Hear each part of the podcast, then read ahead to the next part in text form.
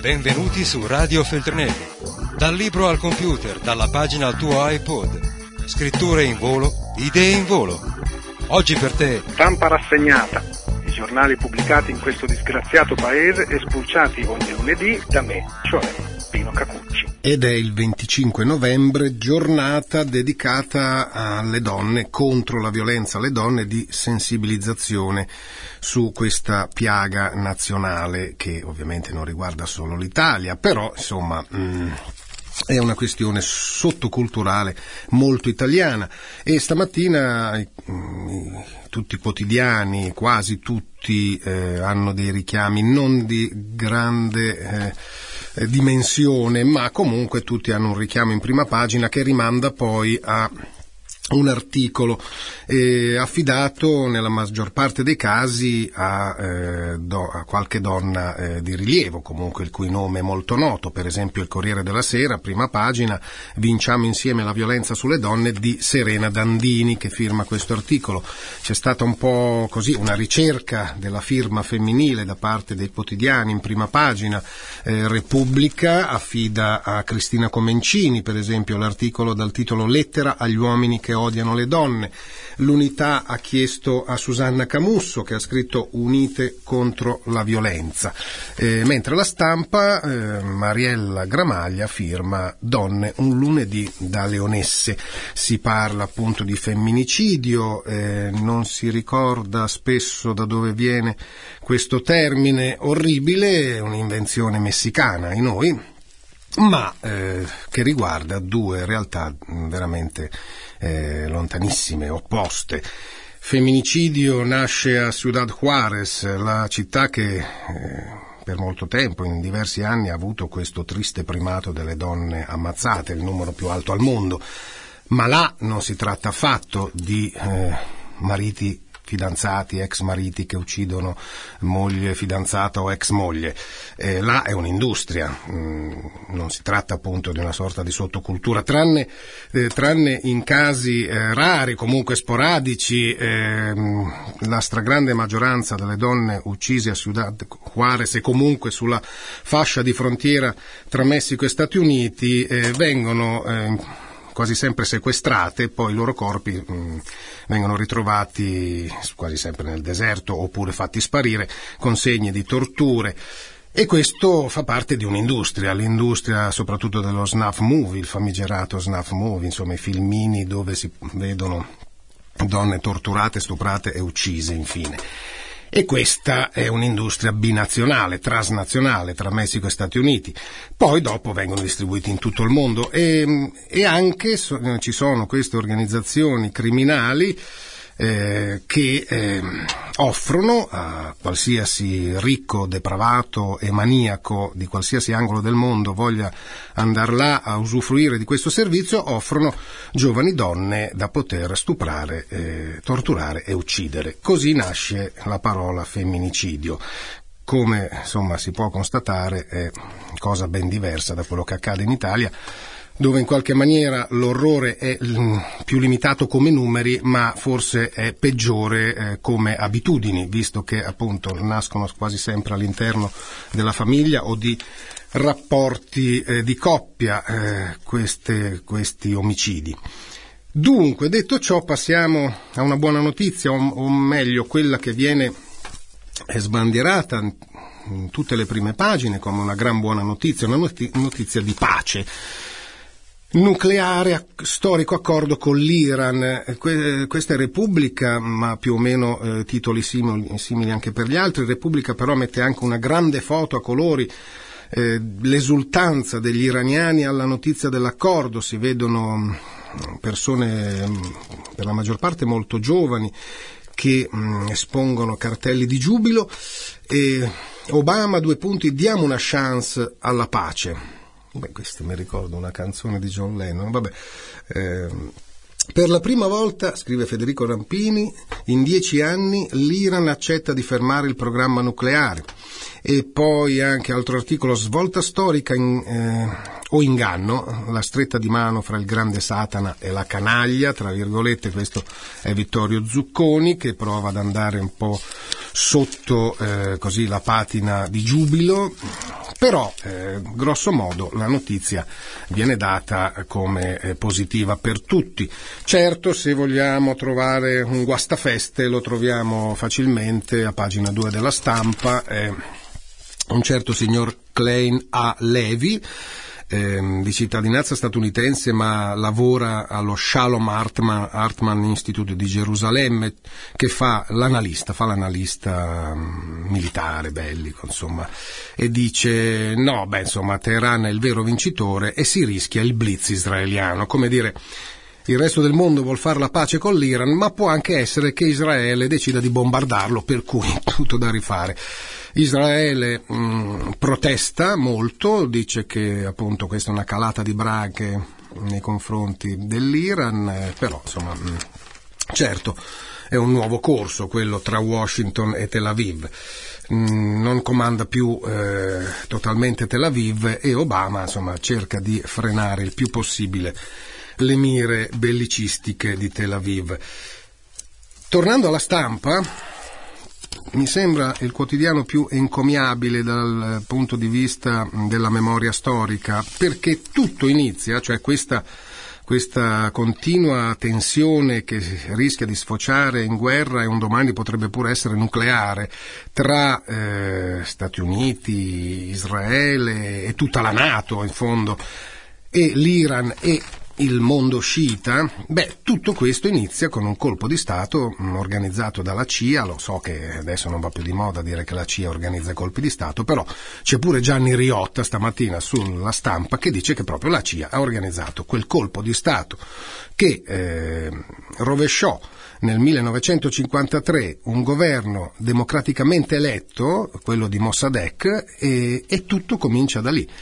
Colpo di Stato. Kermit Roosevelt, nipote del presidente Theodore e agente della CIA, nel 1953 orchestra il colpo di Stato contro il presidente iraniano liberamente eletto Mohammad Mossadegh. Quindi l'Iran era già una democrazia allora. Agli Stati Uniti non piacque. Mossadegh era un nazionalista socialista, insomma un socialdemocratico nazionalista, fatto sta che pensava agli interessi, agli interessi dell'Iran ex Persia eh, e non si poteva lasciare nelle mani di un nazionalista alla, alla Nasser, insomma, eh, tanto pe- petrolio che, eh, che allora poi insomma si pensava soprattutto al petrolio, ma l'Iran ha molto di più.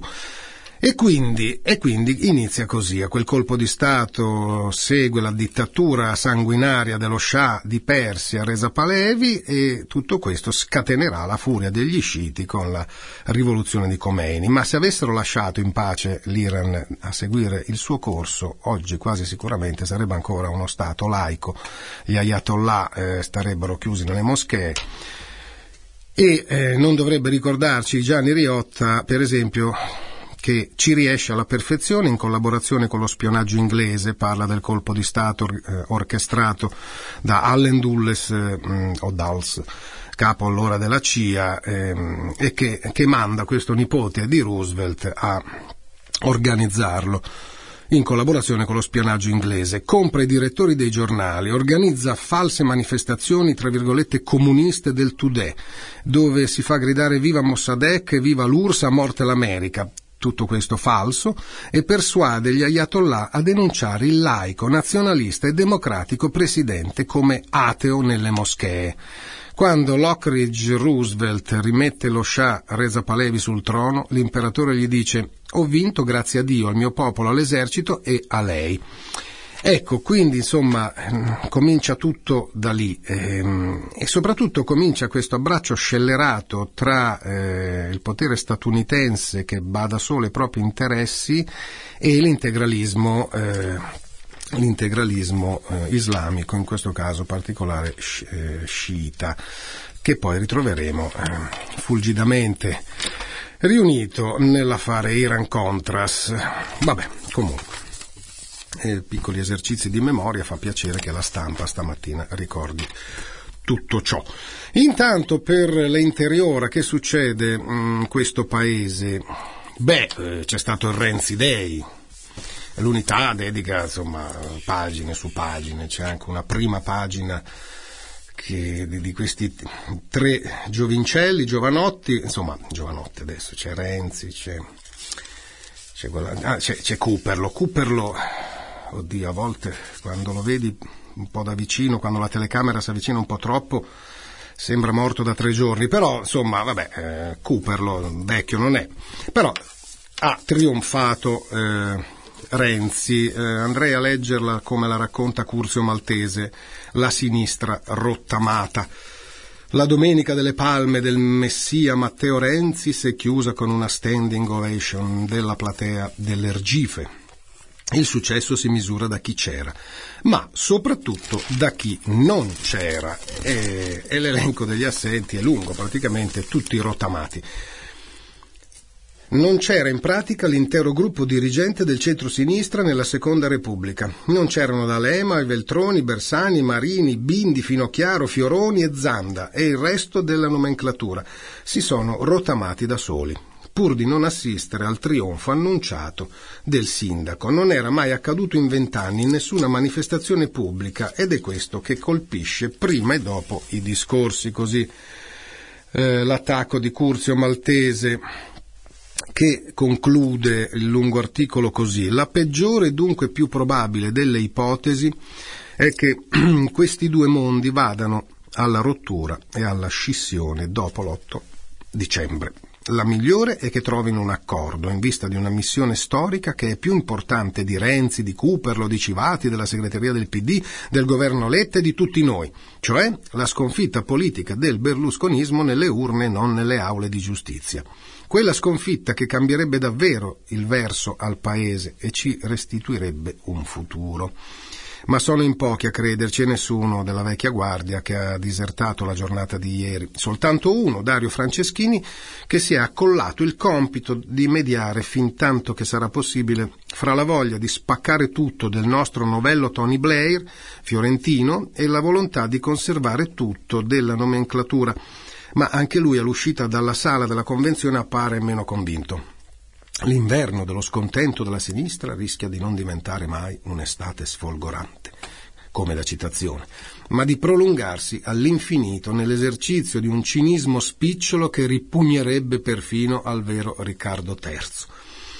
E in questo lungo articolo Curzio Maltese mm, a un certo punto spiega perché a lui sembra un novello Tony Blair, eh, mentre poi eh, sotto c'è un'intervista a Cacciari che dice diciamo la verità se il sindaco diventerà segretario metterà in difficoltà l'esecutivo lo stesso partito il PD doveva dividersi ma ormai è troppo tardi Ecco, il tentativo è fallito, ma fanno finta di niente perché una separazione sarebbe letale. Quindi, secondo Cacciari, dovevano soltanto dividersi e facevano prima. Ormai, però, è troppo tardi, è sempre più rabbuiato. Cacciari. Ma a proposito di, di Tony Blair, che secondo un corso maltese Renzi ehm, sarebbe insomma sulle orme di Tony Blair e quindi in qualche maniera questo eh, conferma che o guida lui il PD oppure insomma non cambierà mai nulla o si continuerà a perdere e così via. Eh, però stamattina il, il, vero Tony Blair eh, compare su su vari quotidiani, adesso mm, dove me lo sono perso, vabbè, chi prendiamo per primo? No, perché, eccolo qua, pagina 17, sì. Eh, perché eh, c'è una, un mini scandalo, cioè avrebbe avuto una, una storiella. Murdoch ruppe con questa giovane moglie Wendy eh, perché lo tradiva con Blair una relazione segreta tra Wendy Deng, terza moglie del magnate dei media Rupert Murdoch, e Tony Blair, ex primo ministro britannico. Punto interrogativo. E il gossip pubblicato dal Mail on Sunday, secondo cui la coppia avrebbe trascorso varie notti insieme nella casa californiana dei Murdoch. Ecco, così si spiega anche insomma, una certa avversione da parte dei mezzi di disinformazione di Murdoch nei confronti di Tony Blair. Ora c'è anche una foto di questa mh, mm, ex signora Murdoch, Wendy Deng, e uno si chiede ma ti vuoi fare un amante? Ma proprio con quella pantofola di Tony Blair? Vabbè, comunque, la, eh, non so se fosse vero amore, ma in ogni caso è altro che cieco, pure sordo. E Tony Blair ha detto che questa rivelazione è ridicola. No, ridicolo sarebbe pensare che davvero la signora ex Murdoch possa aver avuto mm, dei consessi carnali con Tony Blair. Blair. Mm. Vabbè, andiamo verso cose eh, molto più serie. Vi segnalo su Repubblica una, due pagine di, anzi tre pagine di Roberto Saviano sulla terra dei fuochi. Era il paradiso dell'agricoltura tra Napoli e Caserta, poi la Camorra ha scoperto il business dei rifiuti e ha dato tutto alle fiamme. Al danno storico si aggiunge quello più recente, il sospetto che tutto sia contaminato, non basta più un logo bio ma un bollino che indichi il luogo esatto di produzione, così insomma delle, degli estratti dal lungo articolo che eh, volendo farci del male insomma andrebbe letto via. Mm, dai rifiuti tossici seppelliti per 30 anni alla scoperta dell'avvelenamento della terra e dei suoi frutti ma non è tutto ma non tutto eh, ma non tutto è perduto ecco nell'ex Campania Felix che ora va in cerca del suo riscatto partendo proprio dall'agricoltura. E così. Ma a proposito di eh, quella zona di Napoli il napoletano e i vari allarmi inquinamento letale. E adesso non so che fine abbia fatto l'annunciata querela da parte del sindaco De Magistris contro l'Espresso per la pubblicazione del dossier sull'acqua avvelenata che uscirebbe dai rubinetti eh, della città partenopea. Mm, però, insomma, eh, anche l'Espresso sì, ha pubblicato un dossier che si basava su un'approfondita, dettagliata relazione eh, di Kiba dell'esercito degli Stati Uniti, delle basi statunitensi, solo che, che insomma, risaliva al 2010.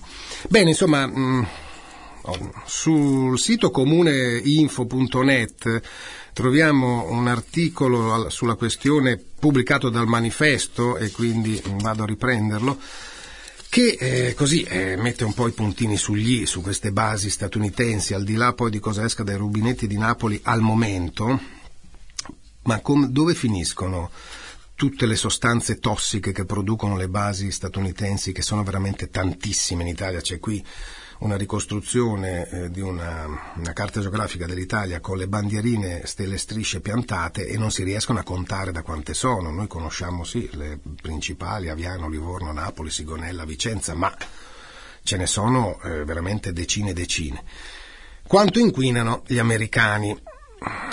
Biocidio. I militari USA non bevono l'acqua contaminata di Napoli, però smaltiscono le loro scorie nel nostro paese, affidandosi a ditte italiane. Metalli pesanti, pesticidi, PCB sono i rifiuti delle basi di Aviano, Livorno, eccetera, eccetera.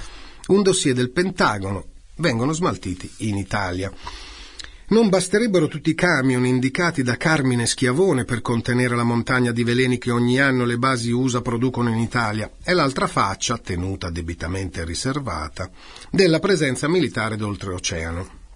Mentre il, Dep- il Dipartimento di Stato per la Difesa spende 30 milioni di dollari in studi pensati per tutelare la salute dei militari e delle loro famiglie in servizio a Napoli, elaborando il dossier del 2010 ripubblicato dall'Espresso, il servizio di logistica dell'esercito statunitense cerca il miglior modo per smaltire i materiali classificati come hazardous waste, cioè rifiuti azzardosi, azzardati, rischiosi, vabbè. Resti di idrocarburi, solventi, vernici di ogni tipo, sostanze chimiche residuali nella gestione del munizionamento, quello che esce da una base militare potrebbe fare la felicità dei migliori broker di rifiuti. Non è facile mettere il naso nella catena della logistica delle caserme USA.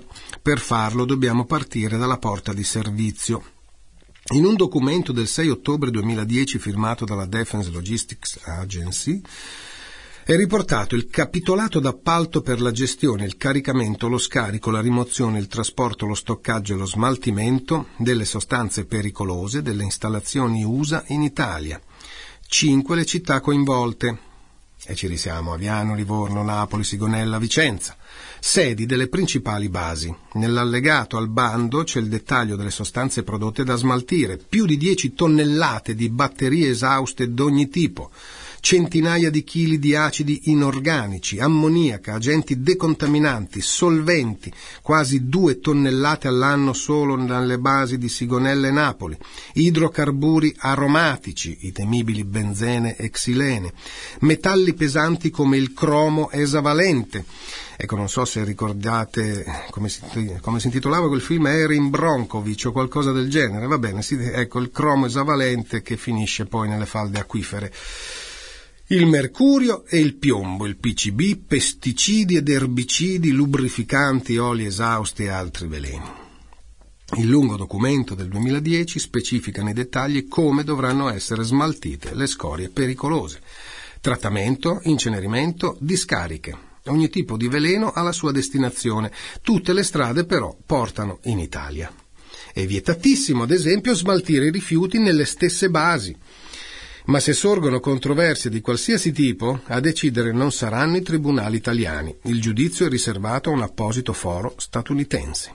Una questione questa molto delicata che ci riporta all'epoca delle navi dei veleni. Era il febbraio del 1986, dal porto di Marina di Carrara partiva una nave, la Lynx, con un carico di migliaia di fusti tossici diretti in Venezuela. Dopo un anno e mezzo quei rifiuti sono tornati in Italia, con la nave Zanobia sbarcata a Genova. Nella perizia effettuata all'arrivo risultano anche residui targati Ministero della Difesa USA rifiuti partiti dalle basi militari che hanno utilizzato gli stessi canali delle aziende chimiche italiane dell'epoca, finendo nelle intenzioni degli smaltitori sulle colline di una spiaggia venezuelana, abbandonati e non controllati. Negli anni successivi il governo italiano ha chiamato in causa i produttori e il trasportatore dei fusti chiedendo i danni derivati da quel traffico di veleni. Quasi tutti sono finiti davanti al tribunale civile. All'appello mancavano però proprio gli statunitensi. Esisteva forse un accordo specifico segreto? Dopo la Convenzione di Basilea sul traffico transfrontaliero dei rifiuti le cose in parte sono cambiate. Oggi la gestione delle scorie pericolose delle basi USA viene affidata a società che lavorano soprattutto con gli impianti italiani ed europei, come la bresciana Ecoservizi, secondo fonti autorevoli del settore consultate dal manifesto, la società ha avuto in gestione lo smaltimento dei rifiuti pericolosi della base Camp Derby tra Livorno e Pisa, quando era ancora controllata da uomini della Compagnia delle Opere, il braccio economico di Comunione Liberazione. Dove sono finiti? Ecoservizi si avvaleva di diverse discariche per rifiuti pericolosi a Brescia. Oggi uno di quei siti, chiuso nel 2000, è considerato ad alto rischio e attende una bonifica. Chi pagherà il conto? Molto difficile dirlo, ma si possono tranquillamente escludere i produttori. È la faccia ancora sconosciuta delle terre dei fuochi del nord Italia. Se il rapporto sulla qualità delle acque di Napoli rimane in bella vista sul sito della US Navy di Napoli, difficile se non impossibile è trovare notizie sulla filiera di smaltimento delle scorie made in USA Eppure si tratta, come abbiamo visto, di sostanze estremamente pericolose che richiederebbero la massima trasparenza, a cominciare dai nomi dei contractor. Come trasparente dovrebbe essere l'informazione sull'impatto ambientale della presenza militare statunitense e NATO nel nostro paese. Tema estremamente delicato, visto il tipo di armamento utilizzato. Sempre a Camp Derby gli sversamenti e le contaminazioni non sarebbero un'eccezione secondo il rapporto sullo stato dell'ambiente del comune di Pisa. Nell'elenco dei siti da bonificare la base appare diverse volte con segnalazioni di perdite di idrocarburi e problemi alla piattaforma per lo stoccaggio dei rifiuti pericolosi. Inutile ricordare che un monitoraggio ambientale indipendente in queste installazioni è di fatto impossibile. Certi segreti di certo non si mettono sul web. Eh sì, eh, dunque, ma eh, per gli ultimi minuti sempre sulla questione eh, inquinamenti, mm, beh, il ciclone che si è abbattuto eh, sulla Sardegna, in particolare nella zona di Olbia, ovviamente oltre ai danni materiali immediati ha innescato eh, quella che ormai viene definita bomba ecologica, beh c'era anche da aspettarselo. Adesso c'è una marea nera che minaccerebbe l'arcipelago della Maddalena. Rovesciati i silos di un'azienda di bitumi, scrive la stampa, nel fiume sono finiti oli e tanto gasolio. Sollevando lo sguardo si vede la Maddalena e si scorgono le isole dell'arcipelago. Inizia così l'articolo. A destra c'è Porto Cervo. Ecco la costa Smeralda, le spiagge bianche, il mare cristallino ma la minaccia arriva col vento, spinta velocemente dalla corrente. Il Rio San Giovanni è una bomba ecologica pronta a esplodere. Trasporta una valanga di sostanze tossiche che nel giro di alcuni giorni, forse, forse solo poche ore, potrebbe finire in mare e contaminare anche le acque del Parco Nazionale. Sulla foce l'allerta è massima, quasi 10.000 litri di olio combustibile, altri 11.000 di gasolio e 800 kg di oli esausti sono stati rovesciati nel fiume dalla forza disumana del ciclone, eccetera, eccetera, eccetera. Sì, la forza disumana del ciclone, ma non ci sono sistemi di sicurezza per cui basta una pioggia forte per sradicare degli interi silos pieni di gasolio e oli esausti? Ma eh, così vanno le cose in Italia e anche in particolare in Sardegna. Comunque, comunque concludo con il fatto quotidiano che che stamattina dedica lo speciale a, all'ambiente che offrirebbe almeno 3,3 milioni di posti e potrebbero anche essere di più.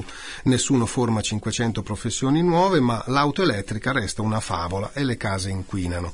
Rispetto alle case, come fare a non farle inquinare, dedicano, lasciano anzi un'intera pagina da scrivere a Luca Mercalli che dice vivere a emissioni zero, meno soldi, più natura, e insomma racconta come si è fatto una casa che non inquina. Ho cominciato dalla casa casa, il maggior centro di costo ed emissioni di gas climalteranti della famiglia. In genere le case italiane sono colabrodo energetici e la mia vecchia abitazione non faceva eccezione, però mm, ecco, si può avere un futuro diverso e soprattutto mm, adottare tanti accorgimenti, in alcuni casi molto costosi lì per lì, ma che eh, alle lunghe ti fanno eh, risparmiare.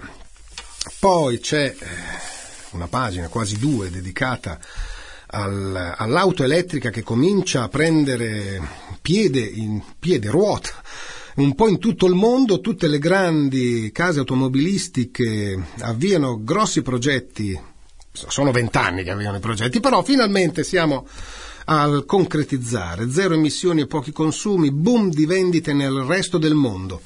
E qual è l'unica fabbrica che, che ha abbandonato l'elettrico? La Fiat di Marchionne. Eh sì, non c'è prodotto al mondo più annunciato, atteso e però meno venduto dell'auto elettrica, almeno in Italia.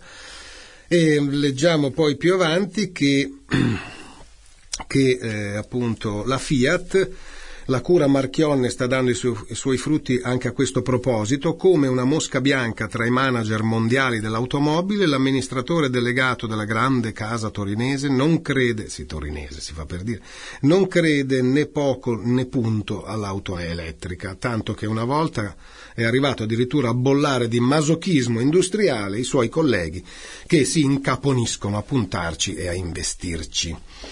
Eh, però insomma le altre case automobilistiche la stanno rendendo una realtà, sicuramente nessuno potrà comprare una Fiat elettrica, io spero che nessuno compri una Fiat in assoluto perché insomma con tutto quello che ci è costato e anche in termini eh, culturali o sottoculturali, insomma la scomparsa quasi ovunque dei tram, compreso a Bologna, eh, per per far posto alle gomme dei signori Agnelli e Pirelli, insomma, veramente è stata una, un'apocalisse avere la Fiat in Italia. Però, oh, c'è ancora qualcuno che compra Fiat. Vabbè, però ecco, chiudiamo con la buona notizia, l'Italia è leader nel mondo nella costruzione delle bici elettriche, porca miseria. Muoversi in città spendendo 4 euro al mese, pedalate leggere e industrie in decollo. Le due ruote verdi sono passate da 100.000 a 854.000 in sette anni.